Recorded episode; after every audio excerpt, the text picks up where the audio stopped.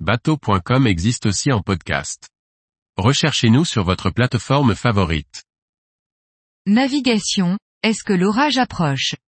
Par Charlie Fernbar. En mer, que l'on soit en voilier ou au moteur, l'orage est source d'angoisse. La puissance qu'il dégage impressionne à juste titre. Pour ne pas avoir à affronter la colère de Zeus, on tâchera de déterminer la trajectoire de l'orage et la distance qui nous en sépare. Les grains orageux circulent avec les vents d'altitude et il n'est pas évident de connaître la direction de ce vent. Certaines fois, l'orage se dirige dans le même sens que le vent au sol alors que d'autres fois il se dirige à l'opposé ou peut aussi soudainement changer d'orientation. La réponse tient dans la nature de l'orage ou plutôt dans la nature de l'atmosphère dont il est issu. Pour tenter de deviner le sens de déplacement, il faut se demander à quel type d'orage il appartient. En été, dans un marais barométrique, isobars très écartés les uns des autres, alors que la masse d'air homogène est fortement réchauffée en surface, elle devient instable, car l'air chaud veut retrouver sa place au-dessus de l'air froid. Dans cette atmosphère, un simple cumulus peut se transformer en cumulonimbus voire en orage. Ce type d'orage, qui s'est développé dans une masse d'air stable, se dirigera très probablement à environ vingt degrés à gauche du vent de surface en mer, et encore plus à terre. C'est-à-dire un orage créé dans la zone d'affrontement entre les masses d'air froid d'origine polaire et les masses d'air chaud d'origine tropicale. Les orages seront d'autant plus violents que la masse d'air chaude est instable et humide, renforçant l'instabilité générale. Le nuage se développera verticalement dans des couches d'air aux caractéristiques distinctes. L'orage suivra la couche d'air contenant sa plus grande partie et qui peut se déplacer dans une direction très différente du vent de surface.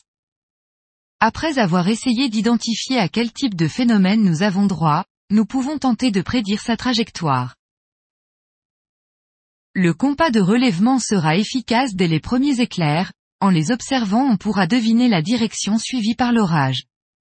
Si le relèvement est plus ou moins constant, c'est que le nuage vient sur vous, il est temps de changer de cap.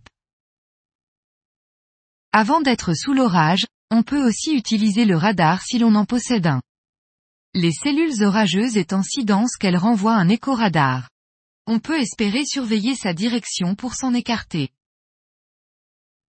Si l'on dispose d'une connexion Internet, comme c'est souvent le cas en navigation côtière, on pourra s'intéresser aux cartes de vent à cinq cents chevaux, car généralement, les orages suivent cette couche de vent.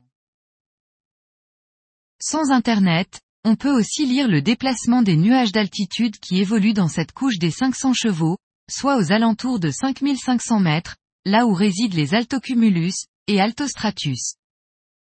La vitesse de la lumière, celle de l'éclair, est de trois cents millions de mètres par seconde, si rapide qu'elle est imperceptible à notre œil. Par contre, la vitesse du déplacement du son dans l'air est beaucoup plus lente, de l'ordre de trois cent quarante mètres par seconde. Ainsi, pour savoir à quelle distance la foudre frappe, on compte le nombre de secondes qui séparent l'éclair du coup de tonnerre. Chaque seconde équivaut à une distance de trois cent quarante mètres. Donc, trente secondes sont égales à une distance parcourue par le son de dix mille deux cents mètres, la foudre est tombée à dix kilomètres. Pour connaître la distance approximative en milles nautiques, on peut aussi diviser par six. Pour un écart de trente secondes, cette méthode donne une distance parcourue de cinq mille soit neuf mille deux cent soixante mètres. Compte tenu de la taille du phénomène orageux, c'est largement assez précis. Petit rappel,